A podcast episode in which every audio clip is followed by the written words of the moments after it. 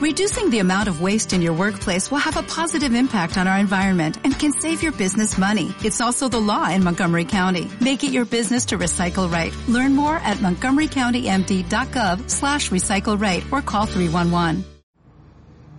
Sucedió hace aproximadamente 40 años. En aquella época, a los profesores recién graduados los solían enviar a impartir clases a las rancherías que en ocasiones estaban bastante distantes de los pueblos. Mi hermana no fue la excepción. Cuando se graduó de maestra, la enviaron a un ranchito llamado Jesús María, que estaba bastante alejado del pueblo más cercano. Al ser mi hermana soltera y joven, mis padres decidieron que se presentara como mujer casada, que me llevara con ella y me hiciera pasar como su hija, pues pensaban que eso le daría respeto ante la gente del rancho a donde iría a impartir clases, y de alguna manera evitaría los peligros propios que una muchacha de esa edad corre. Yo apenas tenía cuatro años. Sin embargo, recuerdo todo con mucha claridad. Siempre he tenido una excelente memoria y tengo bastantes recuerdos de mi infancia, incluso desde que tenía menos edad. Pues bien, mi hermana decidió que partiríamos de casa un viernes a media tarde pues quería llegar al pequeño rancho dos días antes de iniciar sus labores para preparar la casa que nos había sido destinadas para vivir y arreglar otras cosas relacionadas a su trabajo. Así lo hicimos. Mi madre preparó mi maleta, nos dio miles de bendiciones y besos y nos fue a despedir a la central camionera de la ciudad. Hicimos como tres horas de camino y llegamos a un pueblo, que la verdad no recuerdo el nombre. Serían quizás las cinco y media o seis de la tarde. Bajamos del autobús, dejamos las maletas encargadas en la central de camiones y nos dirigimos a la tienda del pueblo. Ahí mi hermana compró algunas provisiones, entre ellas medicamentos y artículos de primeros auxilios, muchas veladoras y velas, cajas de cerillos, comida enlatada y algunas cosas más.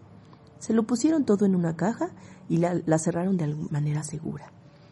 El ayudante del tendero nos ayudó a llevarla a la estación de camiones del pueblo y ahí esperamos por un tiempo más.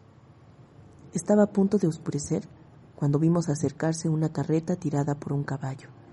En ella venían dos jóvenes como de 14 y 16 años y un señor montado en otro caballo. Era el padre de uno de ellos. El señor le preguntó a mi hermana si ella era la nueva profesora de Jesús María, a lo que mi hermana contestó que sí. Obviamente era puro formulismo porque era evidente que mi hermana y yo éramos las únicas personas extrañas en aquel pueblo. Los muchachos se bajaron de un salto y subieron las maletas a la carreta. Después nos ayudaron a mí y a mi hermana a subir. Nos acomodamos como pudimos y emprendimos la marcha. El señor le dijo a mi hermana que sería una hora de camino para llegar al rancho. Cuando tomamos camino, la noche había caído ya y apenas si se veía la vereda por donde íbamos. Nos alumbrábamos con lámparas de petróleo, pero esa luz no era suficiente para alumbrar todo el camino. No se preocupe, maestra, le dijo el señor a mi hermana. Nosotros no sabemos el camino de memoria y no nos perderemos. Yo intentaba mirar más allá de lo que mis ojos alcanzaban a ver, pero era imposible. No se veía otra cosa que la oscuridad más completa. Yo tenía mucho miedo. Me daba la impresión de estar entrando al vacío absoluto y temía caer en él y perderme en la nada.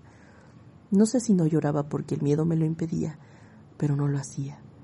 Iba demasiado atenta a los ruidos que se escuchaban, a esos ruidos característicos del campo cuando cae la noche, el canto de los grillos, las ranas, el crujir de las ramas y hojas cuando los caballos y las carretas los pisaban.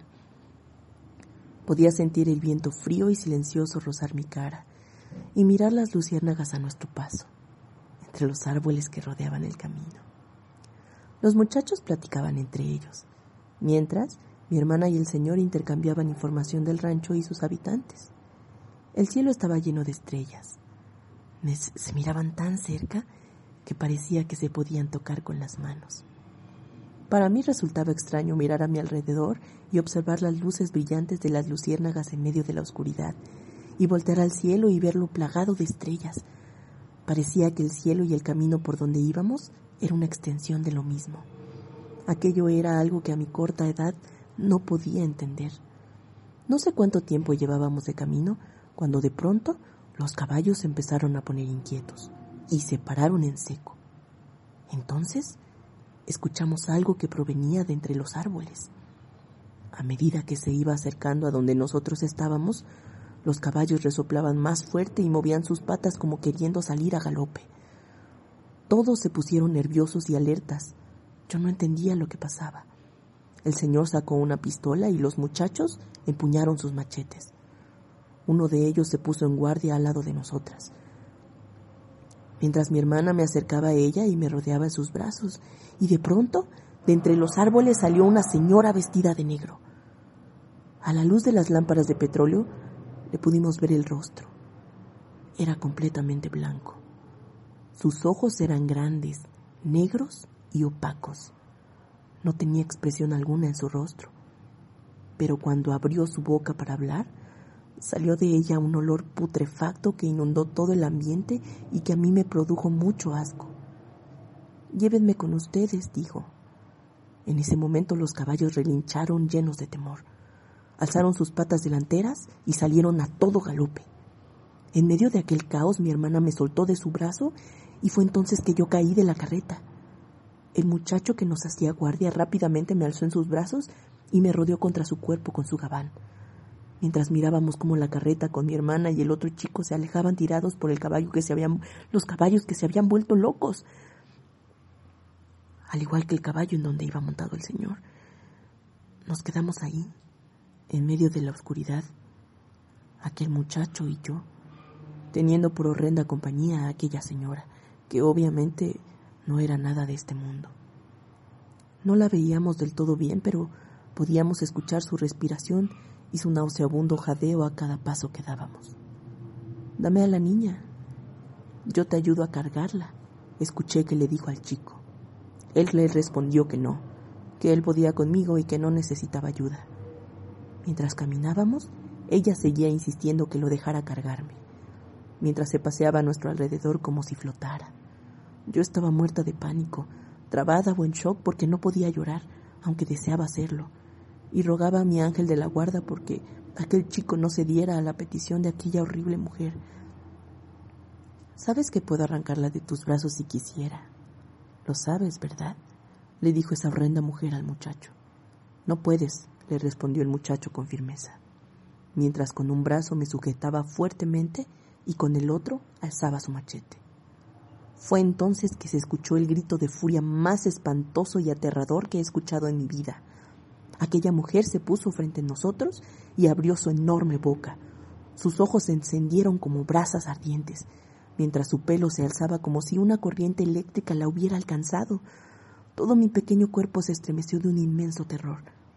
Lancé un grito mientras sentía que algo me jalaba hacia un pozo muy oscuro y ya no supe más de lo que pasó después. Solo recuerdo haber despertado en una cama extraña y rodeada de mi hermana y otras personas, incluyendo al señor que había ido por nosotros y el muchacho que se había ido en la carreta cuando el caballo huyó. Me dejaron descansar todo ese día y una vez que me recuperé me hicieron muchas preguntas, a las cuales no supe responder. Solamente les dije que uno de los muchachos del de los que fueron por nosotros al pueblo, no había dejado que la bruja me llevara. Noté que me miraban con extrañeza, pero no dijeron nada. Mucho tiempo después, cuando yo era mayor, y recordando las anécdotas como maestra rural, mi hermana me dijo que aquella vez que nos sucedió eso en Jesús María, no habían dos muchachos, sino solo uno, que fueron solo el papá y su hijo, el que se fue con ella en la carreta cuando el caballo huyó quienes nos habían ido a recoger al pueblo para llevarnos al rancho. Así que nunca supieron quién fue el otro muchacho al cual yo había mencionado. Y yo tampoco nunca supe cómo fue que llegué al rancho sana y salva. Tu ángel de la guarda, nos dijo mi mamá. Y si creen que dejé de acompañar a mi hermana a sus labores como maestra rural, se equivocan. Lo seguí haciendo por dos años más.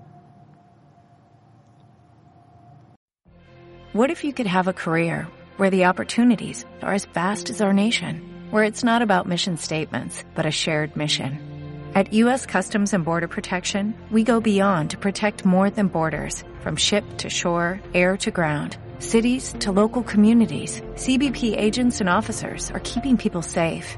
Join U.S. Customs and Border Protection and go beyond for something far greater than yourself. Learn more at cbp.gov/careers.